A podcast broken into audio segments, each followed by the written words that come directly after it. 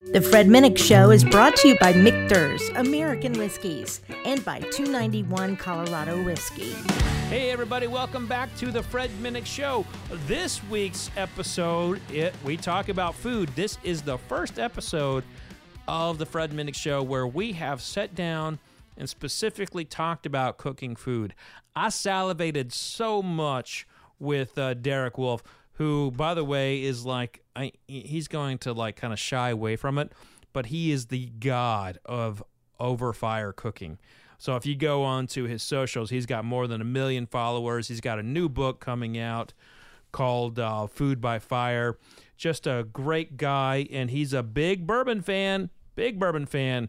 So we had some good times talking about how to cook everything from duck and rabbit and what to how to season your steak to drinking some great bourbons. By the way, we're drinking today, we're drinking Nashville Barrel Company rye whiskey, Elijah Craig Barrel Proof A121, and one of my favorite Maker's Mark private selections. So enjoy this week's episode. But first, a word from our sponsor. At Michter's Distillery, our passion is making the finest bourbon, rye, and American whiskey possible. When you only produce very small batch and single barrel whiskey as we do, each and every barrel has to be perfect. No detail is too small for our production team. From careful attention to the 18 month or more air dried wood used in the construction of our barrels, to entering our distillate into the barrel at the costlier lower barrel entry proof of 103 so that it's smoother, to heat cycling our barrel houses, to our signature filtration protocol, we spare no expense in pursuing our goal of making the greatest American whiskey and no Michter's gets bottled until our master distiller Dan McKee and our master of maturation Andrea Wilson say it's just right.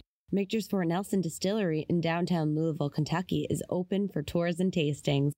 Book your visit on our website and stop by the bar at Fort Nelson for a world class cocktail. For more information, follow us on social media at Michter's Whiskey, go to Michter's.com, or visit your favorite bartender. Michter's Distillery, it's all about the whiskey. People want a great whiskey that isn't like every other whiskey. So, nestled in the shadow of Pikes Peak, 291 Colorado whiskey is distilled from grain to barrel to bottle. Exceptional Western whiskey, unlike any other. Passion permeates every sip. Utilizing grains from the Colorado Plains, water collected from Pikes Peak reservoirs, and finished with aspen staves, 291 Colorado Whiskey is an award winning single barrel and small batch whiskey. Hard made the Colorado way. Our recipe, our stills, independent and always rugged, refined, and rebellious. 291 Colorado Whiskey is proud of its humble roots and excited as we expand to new frontiers. Get your taste of Colorado at 291coloradowhiskey.com. Online orders available or find a bottle near you. Ride it like you stole it, drink it like you own it, live fast, drink responsibly. And joining the uh, Fred Minnick Show is somebody I share a publisher with, uh, Derek Wolf. How you doing, Derek? Doing well. How are you, sir? Pretty good, man. I'm excited to learn about open uh, open fire cooking because, um, you know, for those just you know who have not are not one of the 15 cajillion million followers of yours on Instagram, you're like a god in like uh, open fire cooking. And I, I, not true. you, you're you are so a god, and we're gonna come away with this with like 15 bourbon recipes and like a and a whole pig. You know, I'm just envisioning this like this next cookout I have. We're gonna have we're gonna like roast a pig inside a barrel that still has bourbon in it. That actually sounds kind of good. Come to I think know, of now it. that does actually sound really good. Honestly, the funniest part is some of the best recipes come out when people make jokes like that, like, wait, but what it? Seriously yeah. though, could could you could you actually roast a hog in a bourbon barrel? Could you know, I'm off? sure you could. There's definitely something that we could do with the bourbon barrel. I've seen um, I've seen some like sticky wings that will be finished off in like a rotating um, like they're cooking and rotating over the fire. So it'll be like a standstill fire on the bottom, mm-hmm. and then it's just like one of those like bingo ball kind of rotating uh, cooking rotisseries. And so I've seen stuff like that done. Um, I don't know. I think the best thing with a whole hog, if we're going right off the cusp, is taking those staves. um, and cooking with the staves themselves. Because uh, I know like uh, lechon, like in the Philippines and stuff, is cooked with coconut husks. Um, okay. So you could definitely do something very, uh, you know, classic Southern uh, in some way, cooking with uh, with bourbon barrel staves, uh, whether it's shaved or just using them straight as your wood. That'd be interesting. Well, I'm gonna I'm gonna pump your brain for more uh, for more uh, cooking knowledge, but I want to get to the bourbons. I sent you I, I actually sent you some really good stuff. I don't send people bad stuff, and I sent you one of my favorite all time uh, private barrel picks from uh, Maker's Mark. Uh, this was picked by the Washington D.C. USO uh, squad, and it's called the Warrior Spirit. So every one of these bottles went to raise money for one of my favorite charities, the USO. And then we have uh, the Nashville Barrel. This is a rye whiskey. It's a batch. Uh, think this is all distilled in Indiana. So this is all. This is an Indiana rye that's bottled in Nashville, uh, Tennessee. And uh, then we have probably the headliner of today's tasting and that's Elijah Craig Barrel Proof uh, Batch A121. Given that you have a palate, you know, and you have a taste for bourbon, you will have to decide what your favorite is, Derek. Are you ready? Can you do this? Are you in? I hope so. okay. All right. So let us let us begin with the with the maker's mark. Awesome.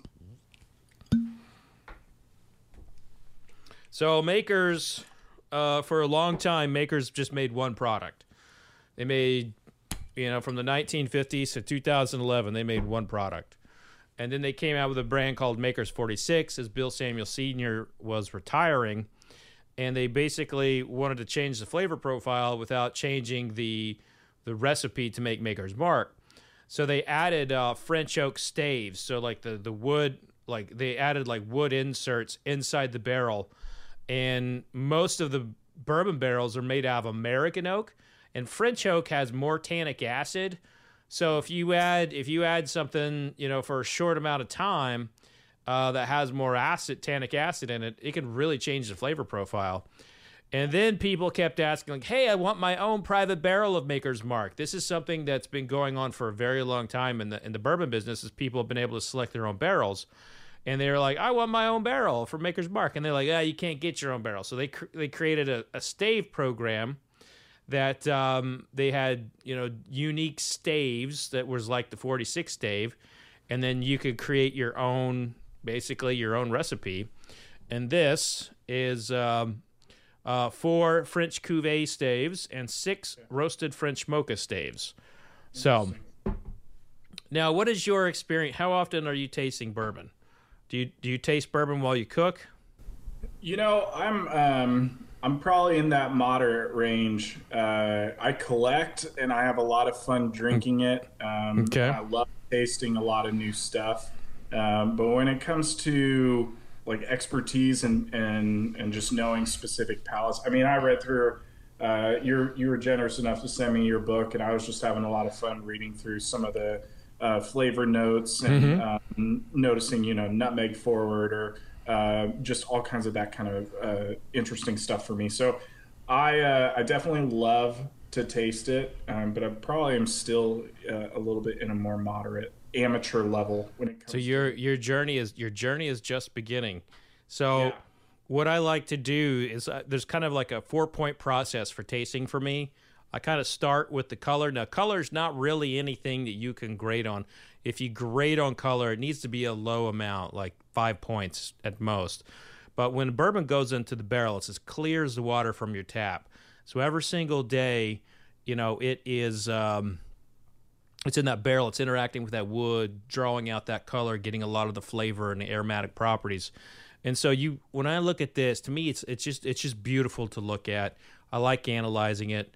It's not like other types of whiskeys where they can add coloring to it. So Irish whiskey, Scotch, they can add coloring to it. Canadian whiskey, they can add coloring to it. Rum can add coloring, but bourbon is is pure. It's straight pure. And then when we nose it, we'll bring it to your nose and kind of draw it with your mouth open. By by smelling with your mouth open, you're relaxing your olfactory. You can pick up more than just the alcohol fumes, and then just kind of go side by side You know, one nostril is always better than the others. And then the best part, you just put it on your palate. You want to feel a little bit on your palate, just kind of feel it walk back. And then, you know, I don't have to tell you where how to how to work your tongue. You know how to work your tongue being a cook. But you know, a lot of a lot of times people just shoot the whiskey and it just goes it just rolls back and they never really get the full sensation of it. So you want to feel it on your tongue and kind of feel it walk around a little bit. So here we go. It's our first verdict in.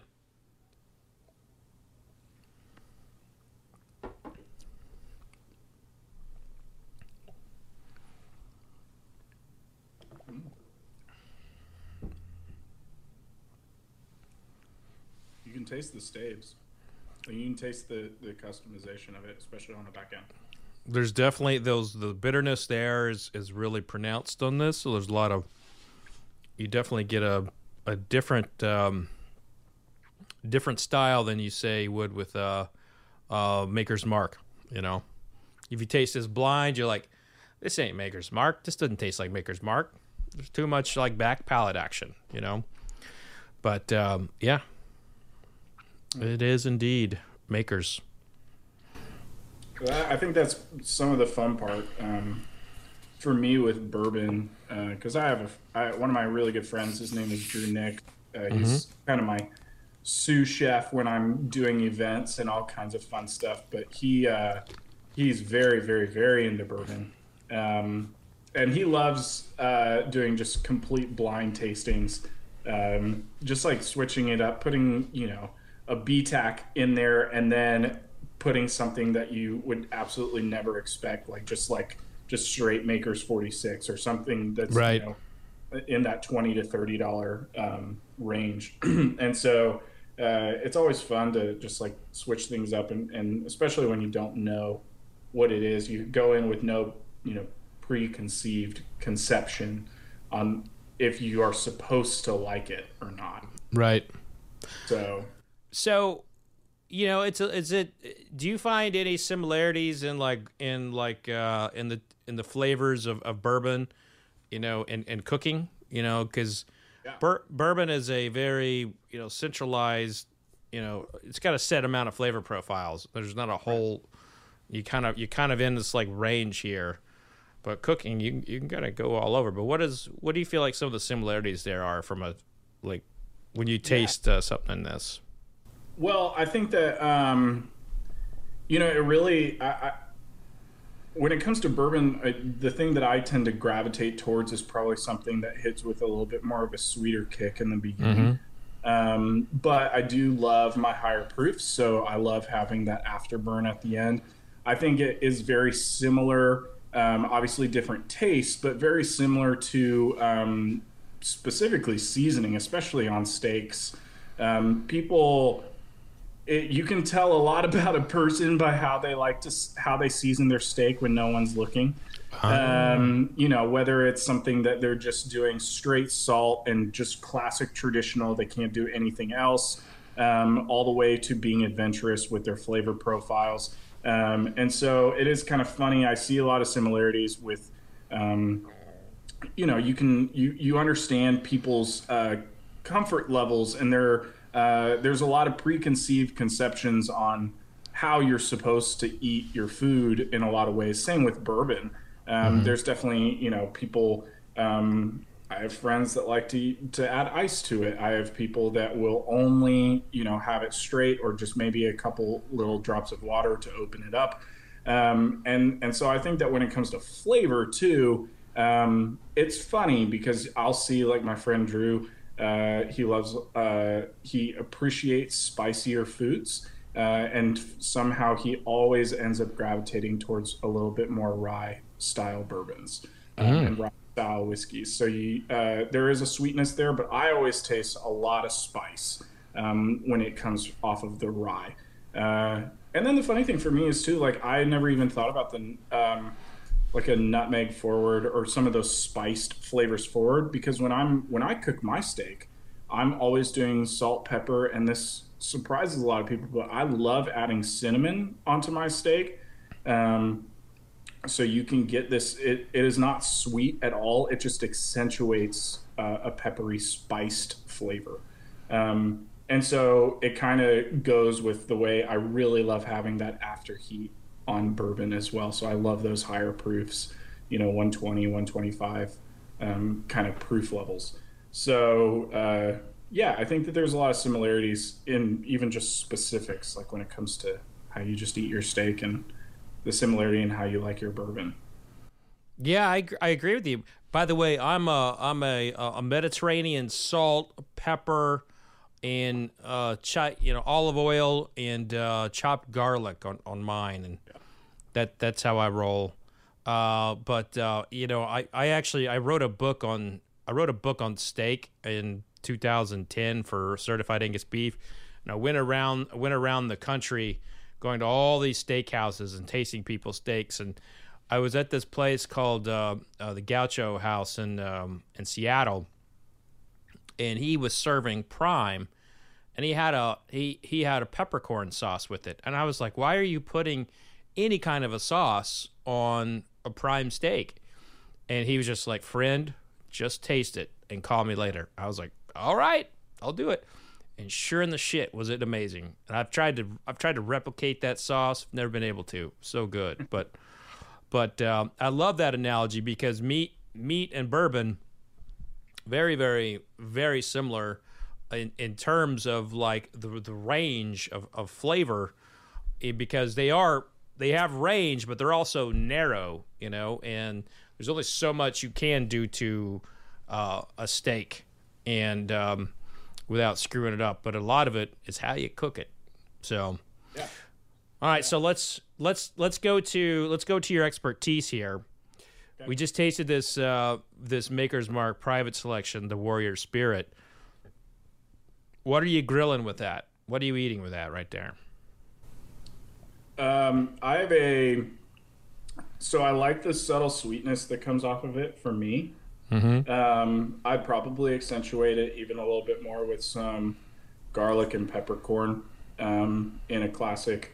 I have a mesquite peppercorn lager uh, seasoning that I infused with beer, but I'd probably do something very similar to that. Um, garlic, peppercorn, maybe a little bit of herb flavors coming off of that uh, steak to kind of continue the sweetness. Um, lots of garlic. But that's also a good answer for just about anything with steak. So. I do I do find that uh, bourbon is a great uh, is is a great pairing with, with steak, but some um, I, I have found some to be too sweet uh, up against it. You know, so I like I like those that are a little bit more savory. Like to me, like a Booker's Booker's on steak is a really great pairing because there's a lot of savory notes in there. Yeah, yeah. Honestly, I think um, most of the time when I'm cooking, I am just cons- I'm just consuming the. Mm-hmm. Um, so I don't often cook with it, um, but is out is bourbon hard to cook with you know, on the open flame setting? Not necessarily. I think mm-hmm. it's really just about how you pair it um, and what it pairs well with, and how far can you push the limit. I mean, one of the things I'm going to say early on is um, I like to test the boundaries of uh, flavor. Um, I like to question if we can do some, if something's traditional, why can't we do it different? Um, I mean, yesterday I did, uh, I did pork belly that I didn't even do burn ends or anything. I'll just I'll saute it basically in cast iron in my wok, um, and then I seasoned it with a honey sriracha style seasoning, and then pulled it out, took out the fat from the pork, um, and then I deglazed it using some bourbon, and adding back in the bourbon, a little bit of honey, um, some soy sauce, garlic, and ginger paste. Uh, mixing that all together, I think it just it, it's like quick, fast uh, pork belly burn ends without really being burn ends, uh, since you're just really sautéing it. Uh, but the fun part about it for me is that I mean, pork inherently has a lot of salt, saltiness to it. So mm-hmm. um, adding in that soy and a little bit of honey, and then the bourbon itself, letting that sauce simmer down and thicken. Um, I think that it, it pairs really well cooking wise Uh, but I do agree with you. I mean, one of the one of the things that I tend to avoid when I'm drinking and eating is wheated whiskeys. Um, I find that they can be uh, a little too sweet for my palate um, when I'm trying to enjoy something savory uh, or even something that has a little bit of spiced spiciness to it. They can basically counteract it, and I don't necessarily find that uh, as attractive um, mm. when I'm eating and consuming. Okay. So that is um, first of all, can you give us the recipe for that? Like, you know, can you follow up with me? Give me the recipe to that pork belly, and I'll put it in the show notes. Yeah, because we'll be uh, actually next week. So. Oh, great! Uh, then yeah. then we can just link back to it. So I'm just like, like hearing this recipe, and I'm like, first of all, I, apparently I didn't have a big enough lunch because I'm starving now after hearing you talk about it. But um, as we go into the the rye, I know you said you um, you know you get to pick up a lot of spiciness in the rye. Uh, you know that we're going to a rye that has uh, that typically it's coming from Indiana, so it's is coming from the MGP Ingredients Distillery that has um, a 95% rye recipe, and there's a lot of like herbal notes that come in with it. Okay. Um, but uh, I, I, I would like to find out a little bit about how you got started as like like I was saying from the top, being a god of uh, of open open fire cooking.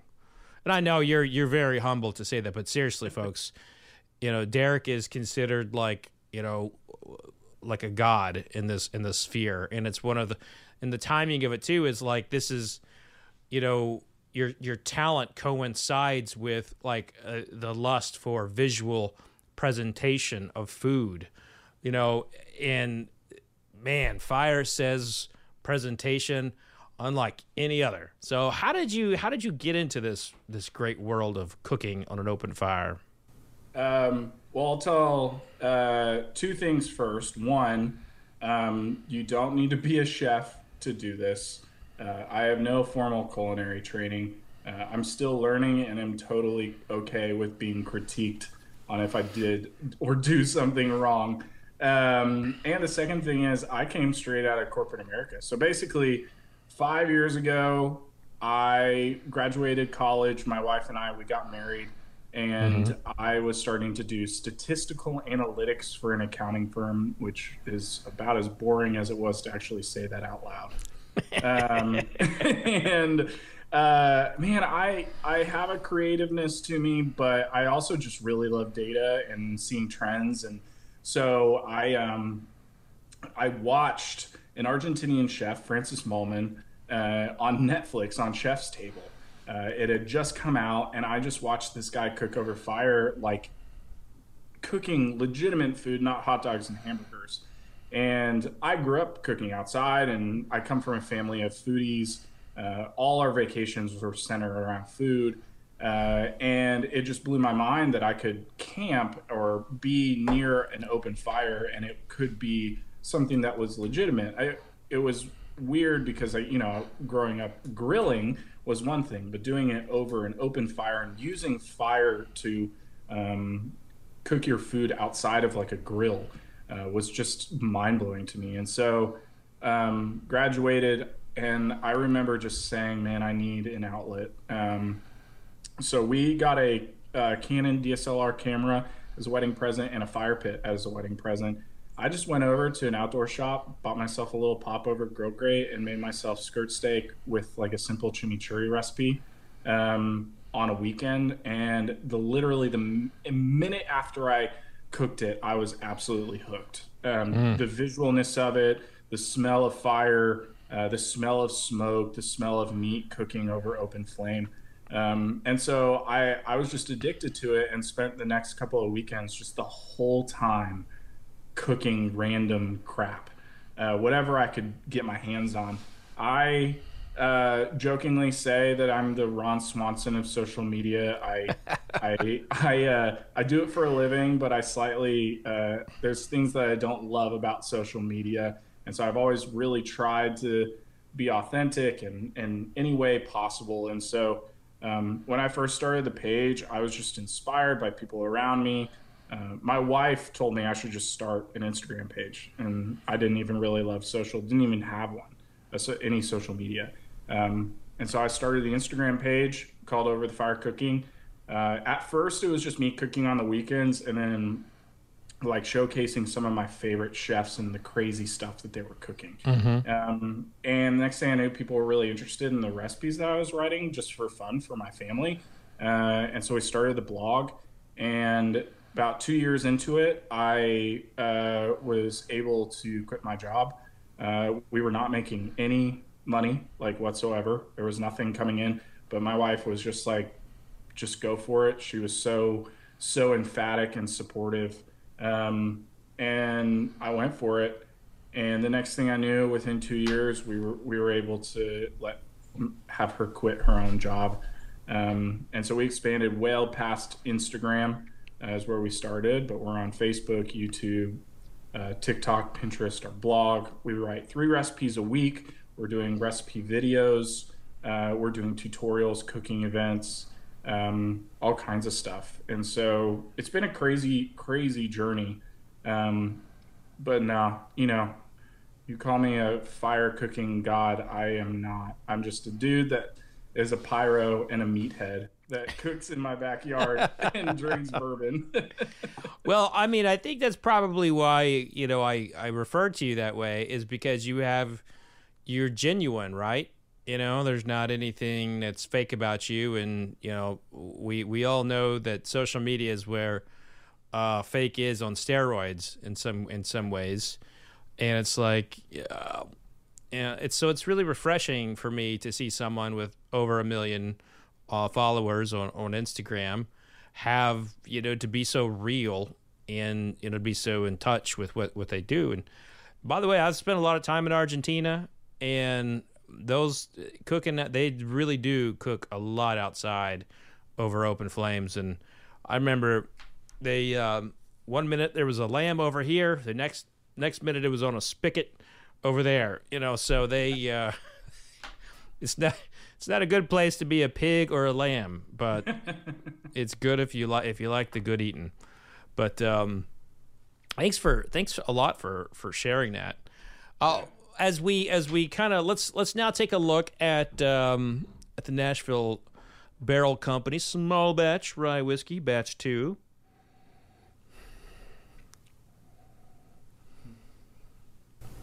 You know what? This guy I actually get a lot of apple notes. This, I was gonna say, this is breaking away from the typical nose of an MGP rye. Yeah. This is very very different.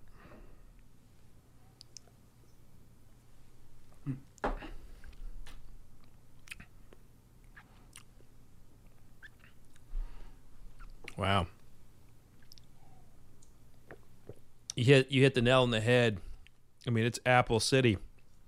Yeah, Apple City with some like cinnamon, so it's like a. Literally, just about to say that. It's, it's like crazy. Yeah. Not any caramel, not like a weird, not any smooth sweetness. Almost more just like apple pie. Yeah, absolutely. Yeah, this is this is like an apple pie with a a good bite of baked apple with a little mm-hmm. little dusting of cinnamon there. Just absolutely, absolutely interesting. Tastes like grandma put a little too much cinnamon right at the end, just like it, it like right at the end. Like, oh. grandma's grandma's lost her taste a little bit, so she needs more cinnamon on there to be able to taste it. So that's really good. You know, it's funny. I never gravitated towards ryes in the beginning. I, maybe I just had bad experiences with them. Mm-hmm. Um, but the older I've gotten, the more I really appreciate. It's just a it's it's a it's a fantastic flavor that you can drink on pretty much all occasions. Um, you know, it's just it's it's really good, and I love that spiciness. I find even in my cooking. I mean, you're as I've been thinking more about the similarities between uh, bourbon and my flavor profiles there, as well as with my cooking. Um, I always get criticized with my friends because I, I love spicy food. So I'm always adding in some extra spice. And I did a short period of my life in El Paso, Texas. So I was mm-hmm. uh, really exposed to um, some fantastic Hispanic food. Um, mm-hmm. And so I really, really love adding in some fantastic chili flavors and um, smoky notes, but also a lot of cayenne and um, just like those dried chilies. So the the ryes have definitely been growing a little bit more. Where does um picks out some really good ones? Where does smoked paprika fit in your in your lineup of seasoning? Uh, in what way? Like, how do I love to use it? Or... Yeah, yeah. I mean, because I, you know, I I'm getting a. It, it's coming to mind because I just got a hint of smoked paprika, and I was like, you know, sometimes I put smoked paprika on my steak. Wonder what Derek hmm. does with smoked paprika. So, hey, what do you do with smoked paprika?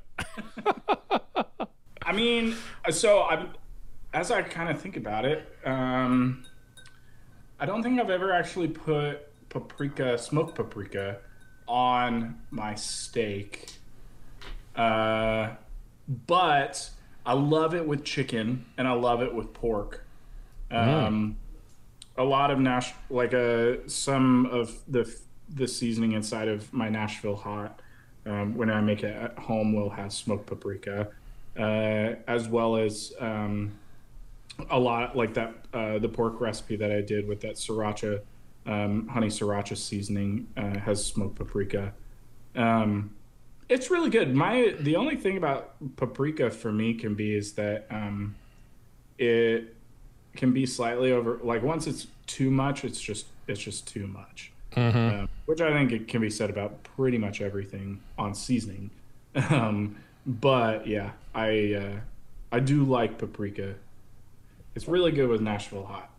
That and I add Chipotle with with Nashville hot chicken. Is that what you? Yeah. You know this this came up on a recent episode of of my show.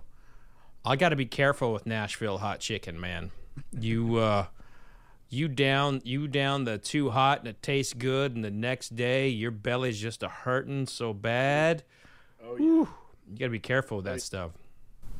It's good, man. It's really good, but it's deceptive. Mm-hmm. Um, it's deceptively, it's a, yeah, hot. And it builds with heat too. It gets, uh, you know, if you're doing something that's really insanely hot off off the bat, you'll definitely taste it. But when it's right. one of those where it's like just that upper level, medium high, mm-hmm. you're going with it, and then you're going with it, and then it's just you can't you can't get enough ranch or blue cheese or anything to, to, to stop the burn.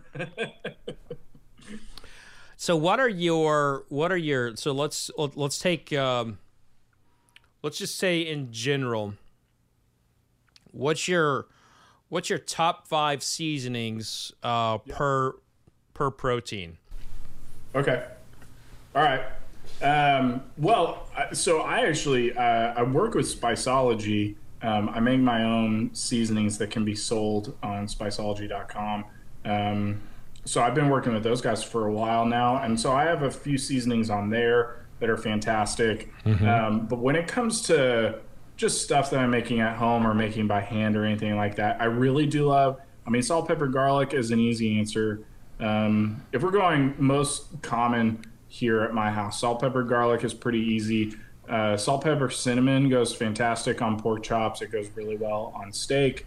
Um, it's a, it's just a fantastic combo. Uh, I recently made a garlic peppercorn uh, seasoning for steak that was just absolutely insane. Um, multiple different peppercorns, um, tons of uh, minced garlic, smash that all together with a bunch of different herbs. Um, so that's one of my favorites. From there, though, we make a um, we make our own little version of kind of kind of like Cajun mm-hmm. Uh, style seasoning. I love that on steak as well.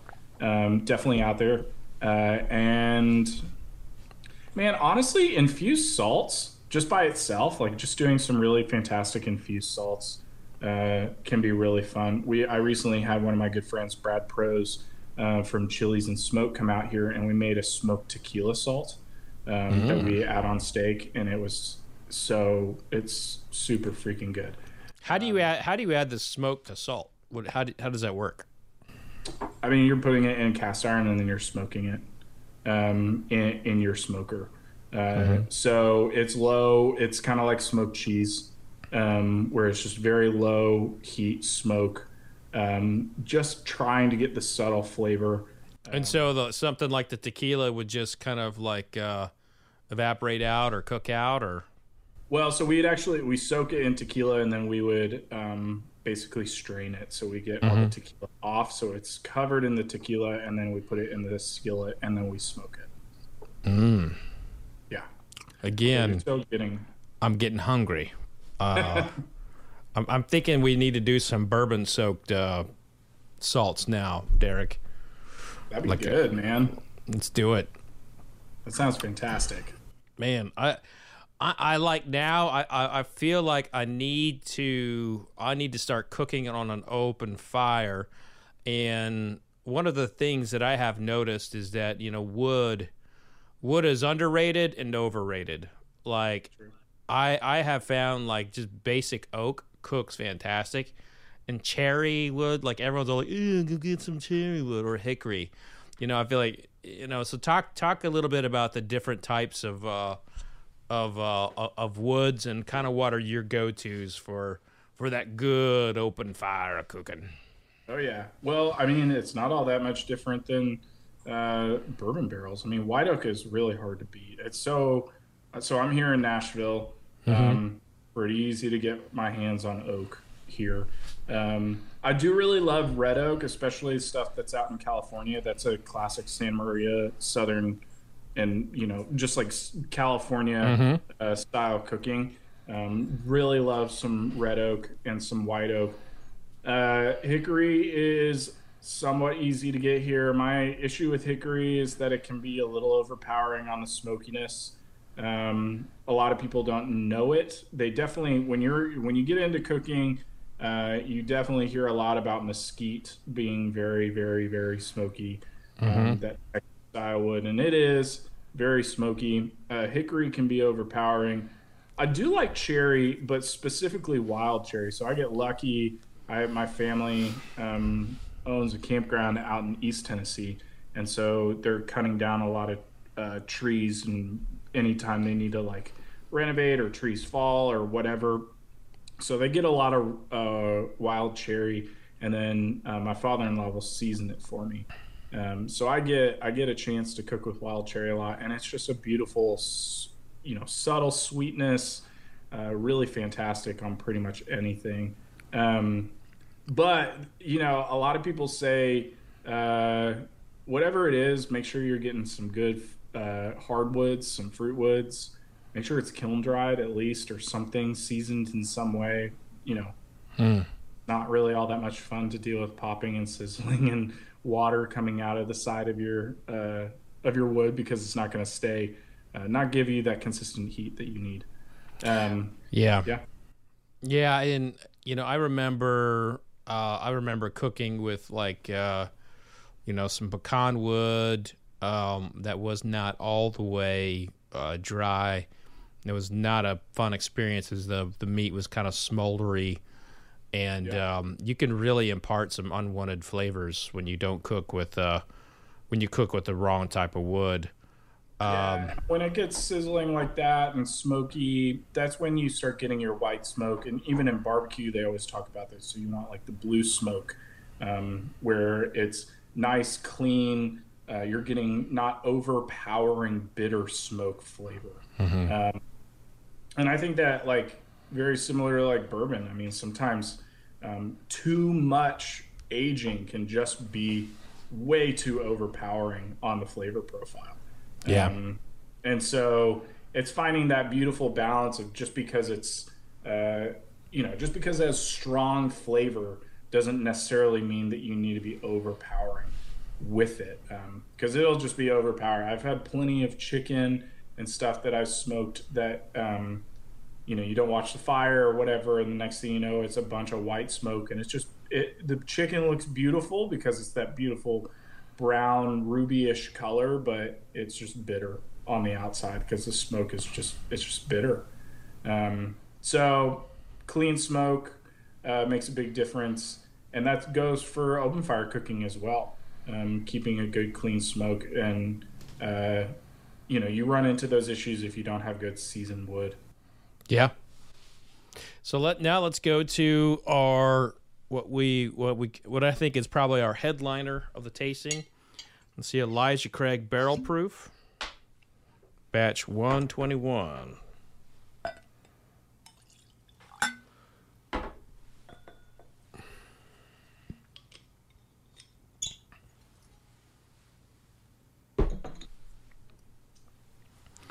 You know, you gotta you you come with like a barrel proof product. You know, you get uh, kind of look at that, that color in all its glory.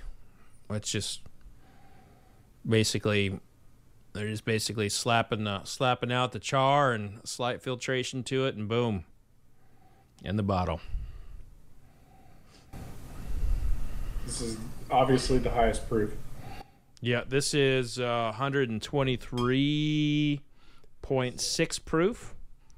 Uh, the rye was 100 proof, and the makers was 108.2. Hmm. Kind of like a chocolate pecan note there. I really like. Yeah, I definitely taste the chocolate. Or um, maybe almost like cocoa. Yeah. you know, it's funny. The makers, the makers had a distinct beginning palette of, uh, at least for me, grain. Mm. Uh, the Nashville has a very uh, um, apple forward flavor, and this Elijah Craig, uh, yeah, I think he hit it right on the head with the chocolatey cocoa. That's interesting.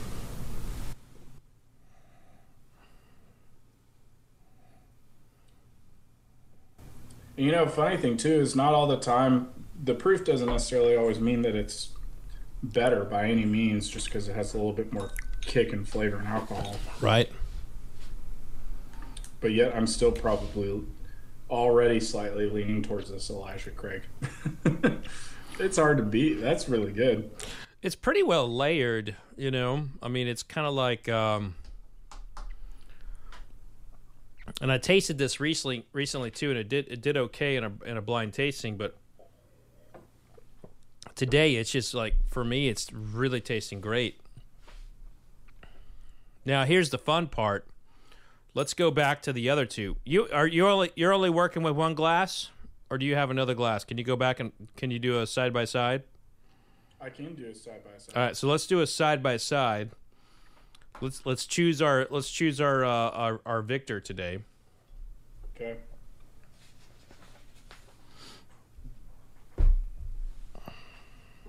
I'm gonna go back to the makers. Yep. With a big old butterscotch on that thing now. Good lord. I have found that uh, these makers, like private barrels, really need time to open up. It's almost like their whiskey still kind of like readjusting from the staves being added to them. Now that's absolute horseshit. There's no scientific evidence to it, but and I just feel like this whiskey changes with with oxygen to it. To smell so different. I can definitely taste the butterscotch notes that you're talking about. Was not expecting that. Though. There was part of me that wanted to be like, "Oh, he's making this. He's making that up." Because it is funny. I mean, the thing that I've learned with you know, especially with bourbon or any form of alcohol, even wine and stuff, there are distinctive notes. Um, but like everybody picks up some different, different flavors. That Absolutely. Off.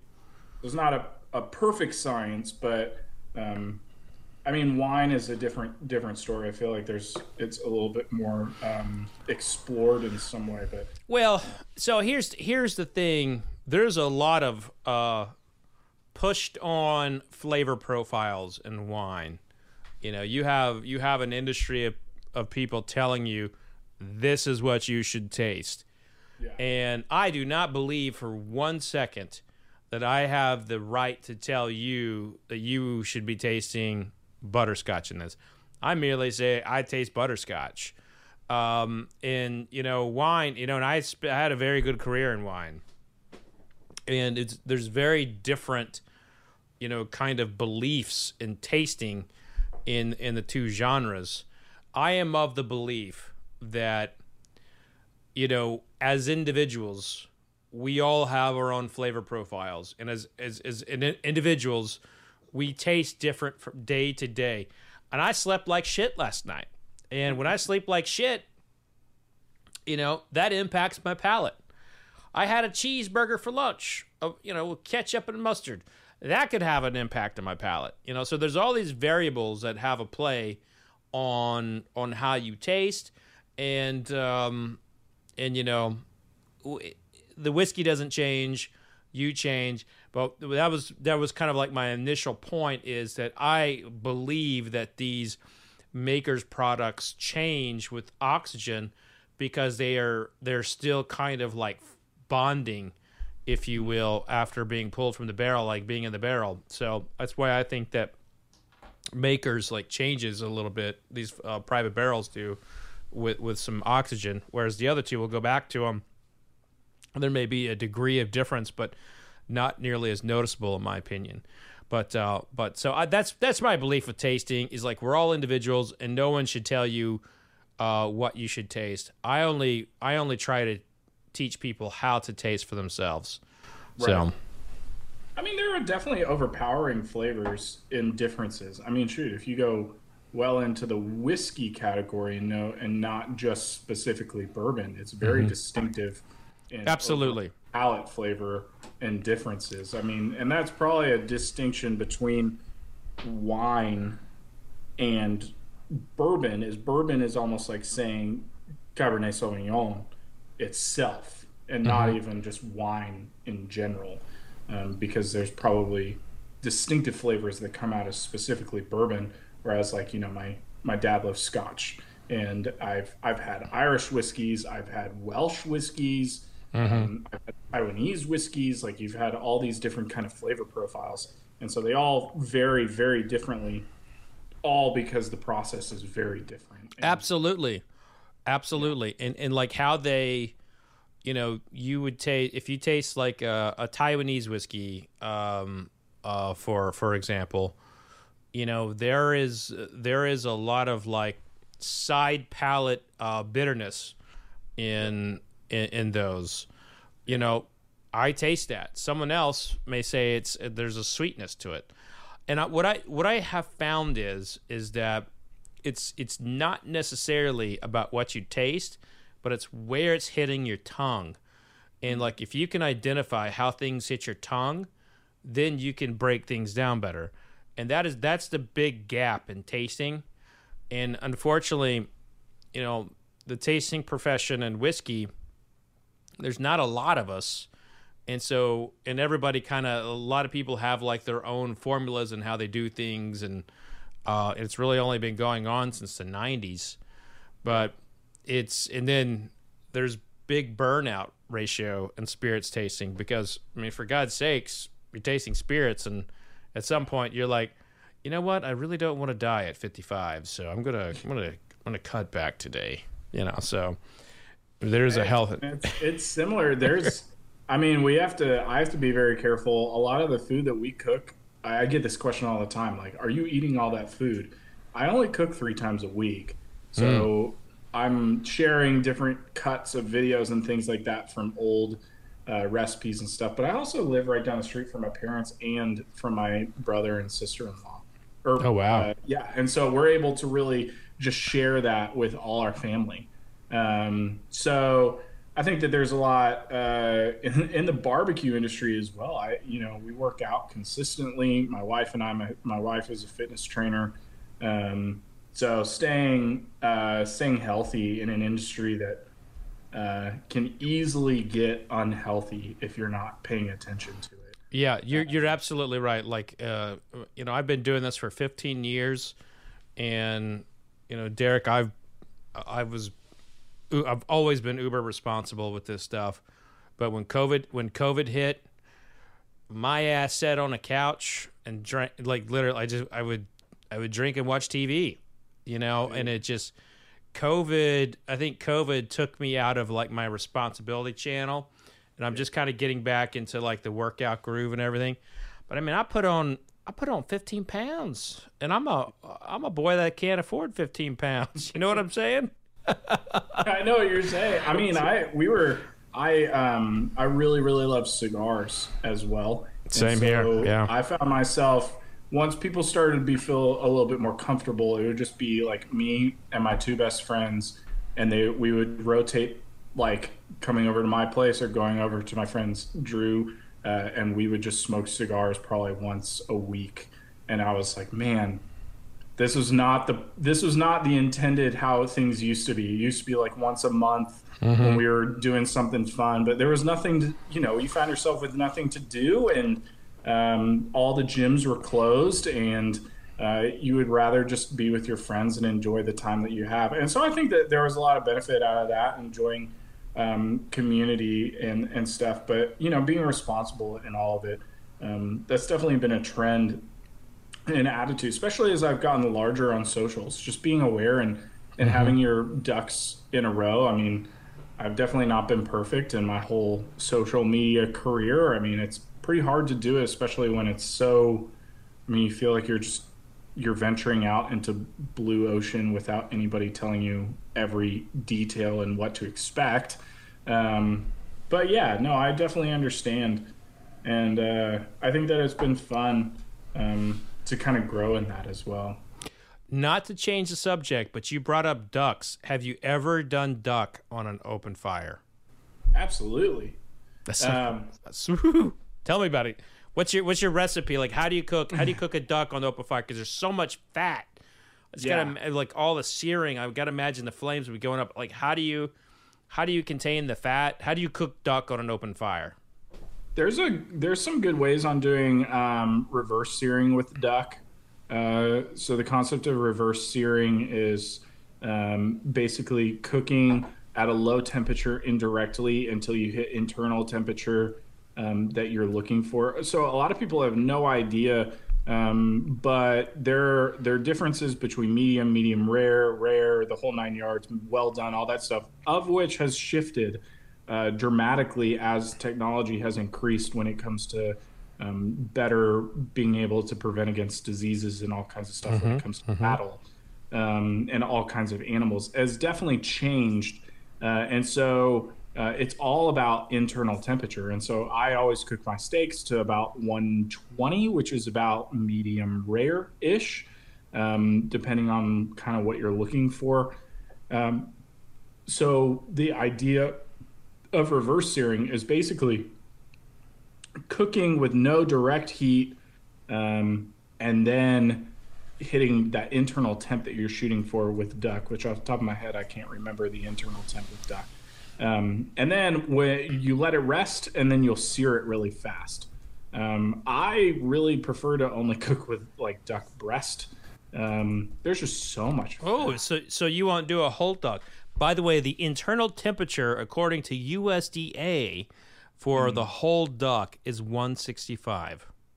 165. So it all just depends. There's a lot of restaurants that will there's a lot of USDA recommendations. I think the USDA recommendation for steak is 145, and that would be considered well done, um, in my opinion.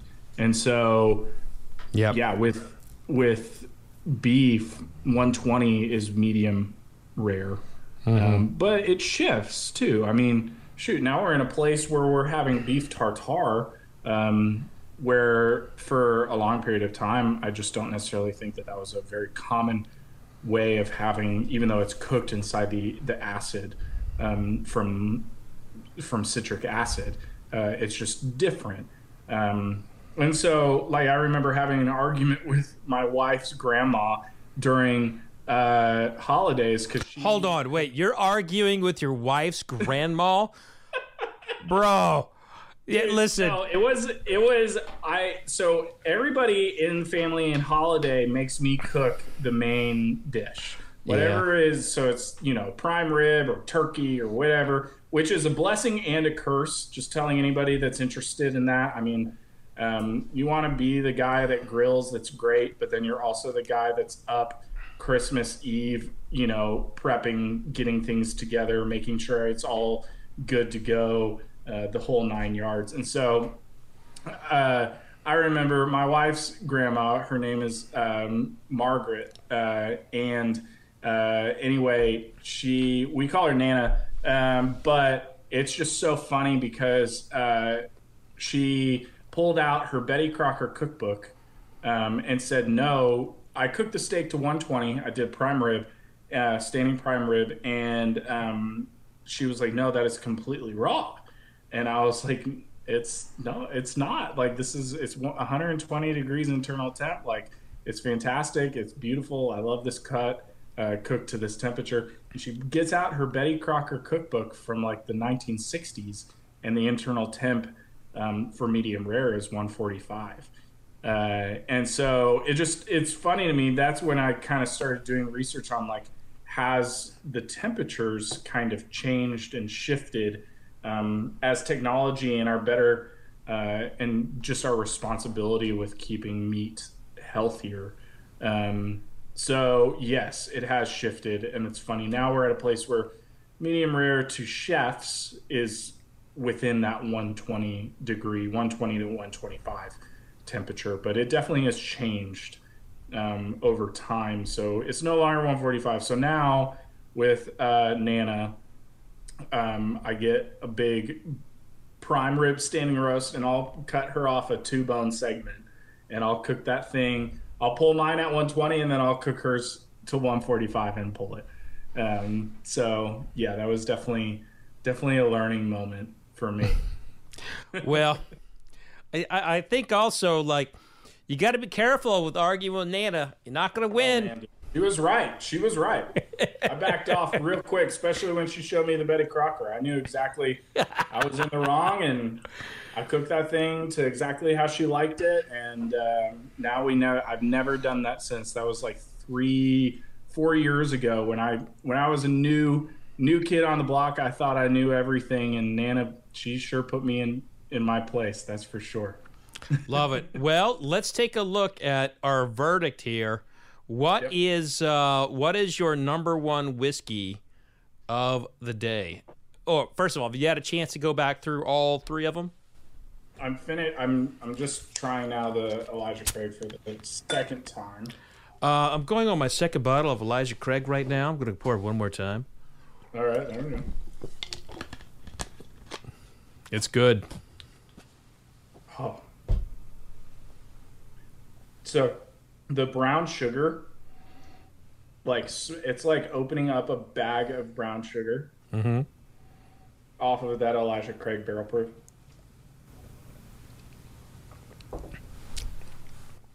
I so badly want to um, want to Drew Estate a cigar with this right here.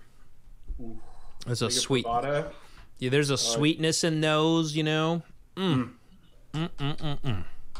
That's been man. I've been straight up like that is what I go for is those Drew Estate cigars. And I the one thing I would say to anybody that's a cigar fan, um, man, you you do pay for what you get. Um, that is true. Willing, yeah. If you're willing to step up your price point, um, the quality and just the aftermath of it, um, like it's, I mean, it's the same with alcohol. Like you, you pay for cheap beer and whiskey or whatever, the cheap alcohol, you're gonna pay for it in some way in the morning because it just doesn't necessarily have the quality. Um, and I, I, I, th- I don't think you. I think when we look at the word cheap, you know, like there is, uh, there's a line. There's a lot of really great inexpensive bourbons. You can spend fifteen bucks in Kentucky and get a bourbon that's every bit as good as a forty dollar one. You know, uh, so I mean, well, maybe I should have stated just beer or wine specifically because that's all. Yeah, beer, beer and wine would would be accurate. Um, and it used to be, it, it used to be Scotch. Uh, I think there's a lot more value in Scotch now, but. Uh, so anyway, do you do you have a verdict? Uh, can, can you rank these for me? Because you you my friend are are now being sanctioned as an actual uh, taster here for the American Spirits Council of Tasters, and the winner will get this fine trophy here. So, oh, This is the this is the ascot. This is the part of my uh, my awards competition, the ascots.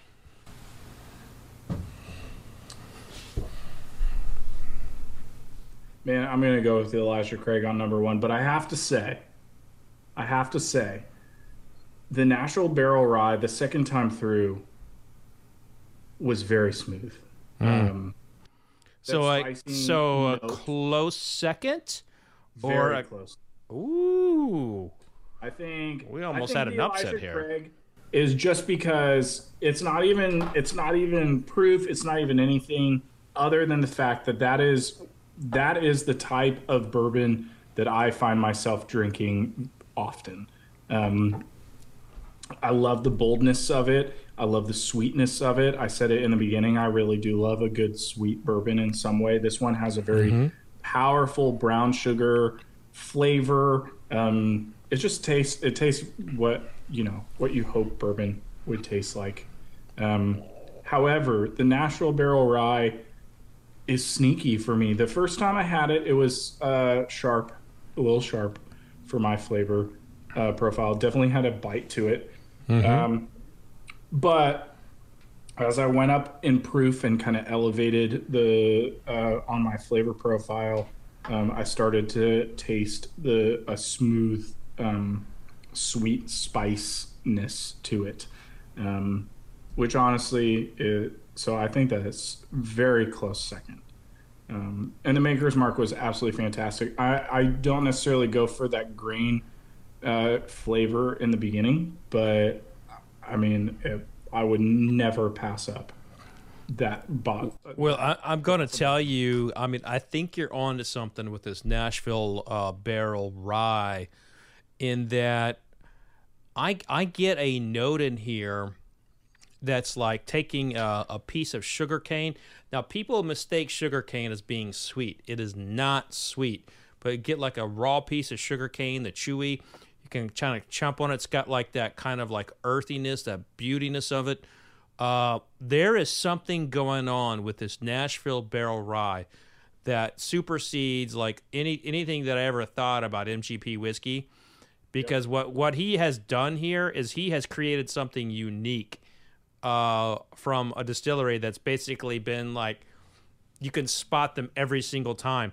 I don't there's there's a common note in an MGP Rise deal, the the herb deal, like dill pickle, and I get that in every single one of them.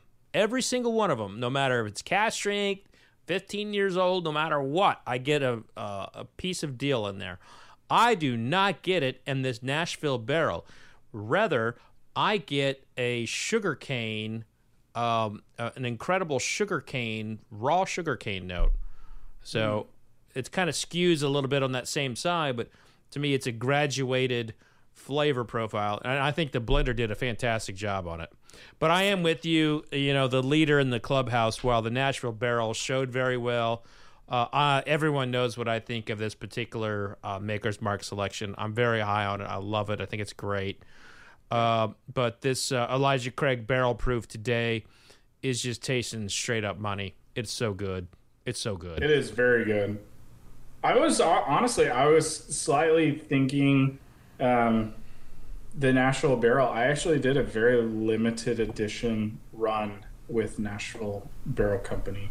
Um, so we have like a very select few bottles left. So I was, I was. Oh, so you you did like a private barrel pick with them? I did. I did a private barrel pick oh. months ago.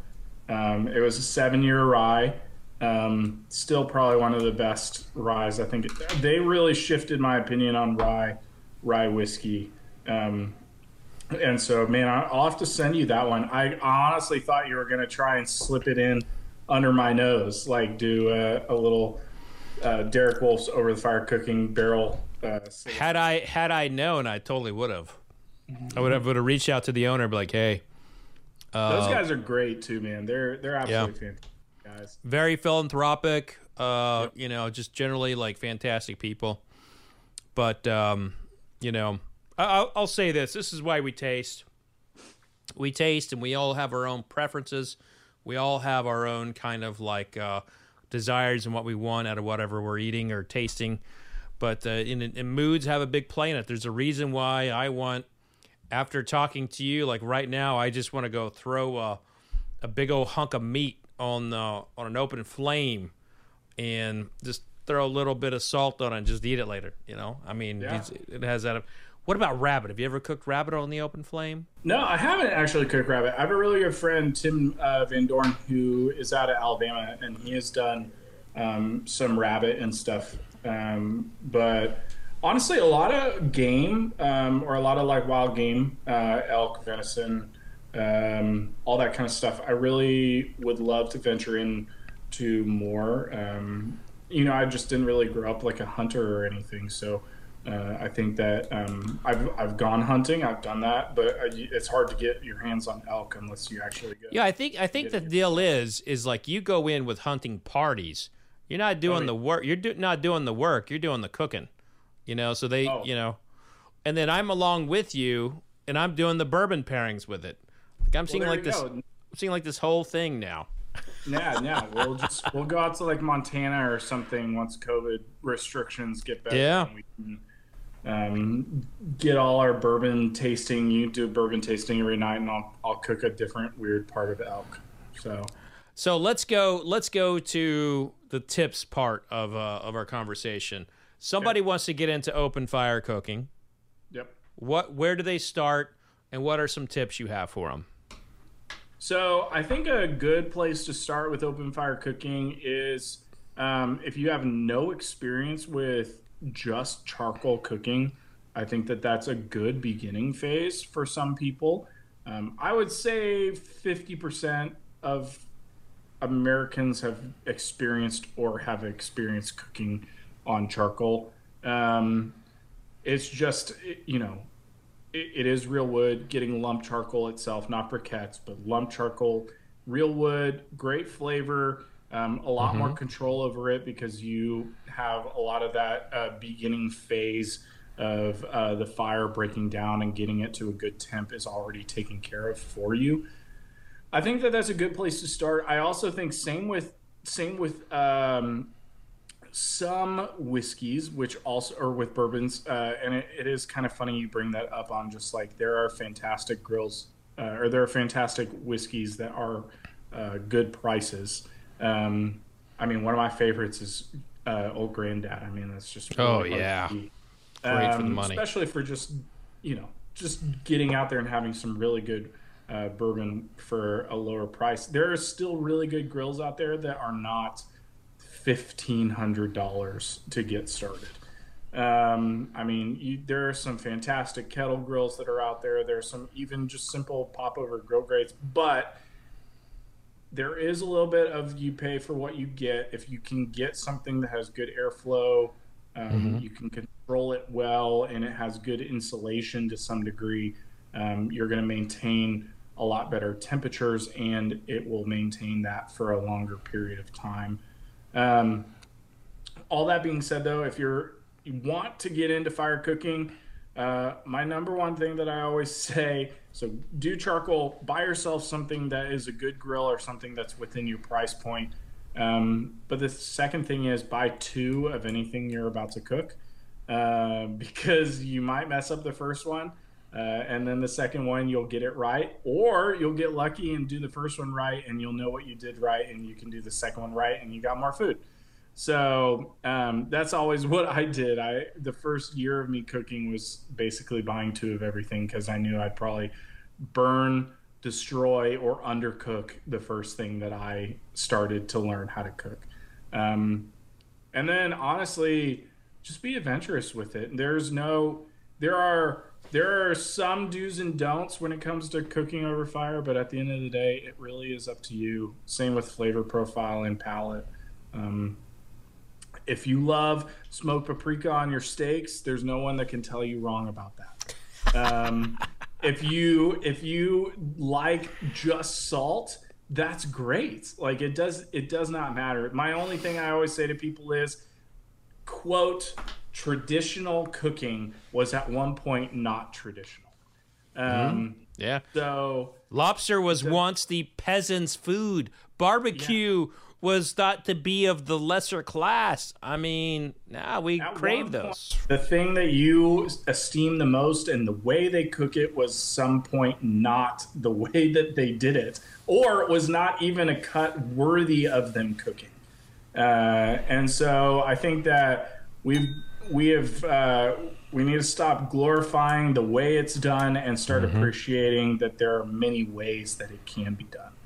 Um, and so I love that. I think that that's been the one fun thing about fire cooking is the immersion into different cultures uh, and the immersion into understanding that there are people that think differently than me, um, and the understanding that man, there are flavor profiles that are similar yet different. Uh, and the fun thing at the end of the day when it comes to fire cooking, and I say this, um, you brought it up in the beginning, so we're we're uh, um, publisher buddies, but I Food by Fire, my new cookbook uh, is coming out at the end of May.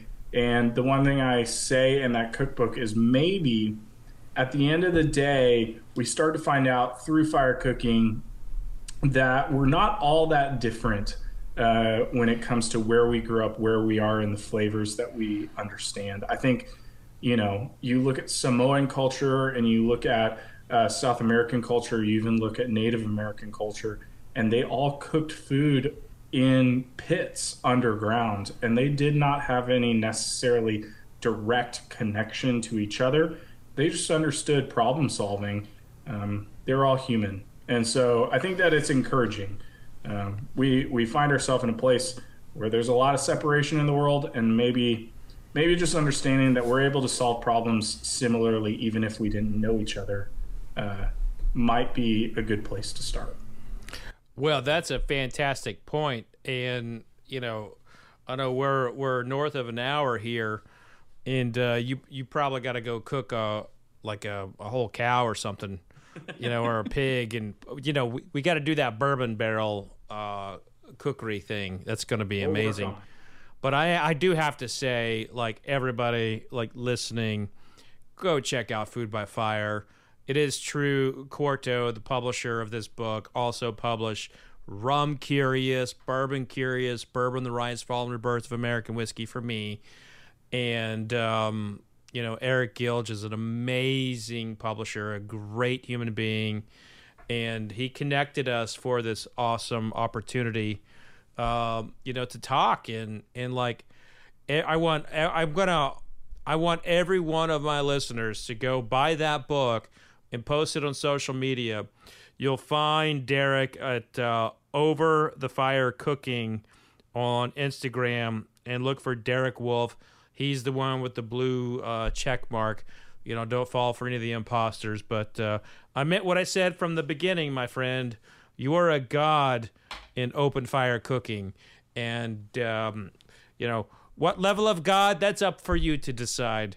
I just, I just know that you, uh, you, like if I'm if I need something cooked over the open fire, I'm hiring you to do it. So it's uh, it was really great uh, to chat with you, and I, I look forward to reading your book. And you know, most importantly, welcome to the Quarto family of Yay, uh, of books. well, thanks for having me on. Absolutely, man. it's been fun. Um, I love trying different bourbons. I love uh, the idea of getting people out there and and learning about flavor profiles and their palates and learning what they like and what they don't like. And i just i, I love i love the attitude that the bourbon community has uh, kind of established. And that is um, empowering people to find what they enjoy and enjoy it responsibly. So i think that's, how we roll. Yeah man. Until great. you until you get into the secondary market, then there's a whole different attitude. it's uh, there's a whole lot of fuck you in that area. So well, I've definitely avoided that one because I I keep all those bottles to myself. So good for you, man. good for you. Well, hey, I look forward to uh, meeting you in person and, and sharing yeah. a dram and a and a probably a rib or something. But uh, cheers to you with uh, with our with our pick of the day, and that's this Elijah Craig barrel proof pick. It was. Oh, you already drank your second glass. My goodness, you're on that thing. It's You're it's talking about health. I definitely I definitely drink my my fill well. Here's the thing, you know they say it could be good for you. So, cheers, my I'm friend. Accept that, whether it's scientific or not. Cheers. Cheers. And that's going to do it for this week's episode. A big shout out to uh, Derek for coming on. I just can't say enough about that guy. What a great interview. And I ain't kidding you. I really do want to sit down with him in on a hunting trip and like see these fellas bring in like the game that they just, you know, uh, brought in. We'll harvest it right there, cook it over an open fire, and drink all kinds of bourbon until the sun comes up. I, I think that'd be a great time. Don't you? You want to join us? You want to come with us? I think it'd be a good time. But that's going to do it for this week's episode. And make sure you're following me on all the social medias. Look for my name, Fred Minnick. And also give us a review while uh, while you're at it. It helps with our podcast algorithms, and we are all at the mercy of the algorithm today. But that's going to do it. Be safe out there. No licking handrails, no licking trash cans. And remember, vodka sucks unless it's being used for hand sanitizer. Cheers, everybody. Listening to The Fred Minnick Show, brought to you by Michter's American Whiskies and by 291 Colorado Whiskey. For more information on Fred's books, articles, and more, just go to fredminnick.com.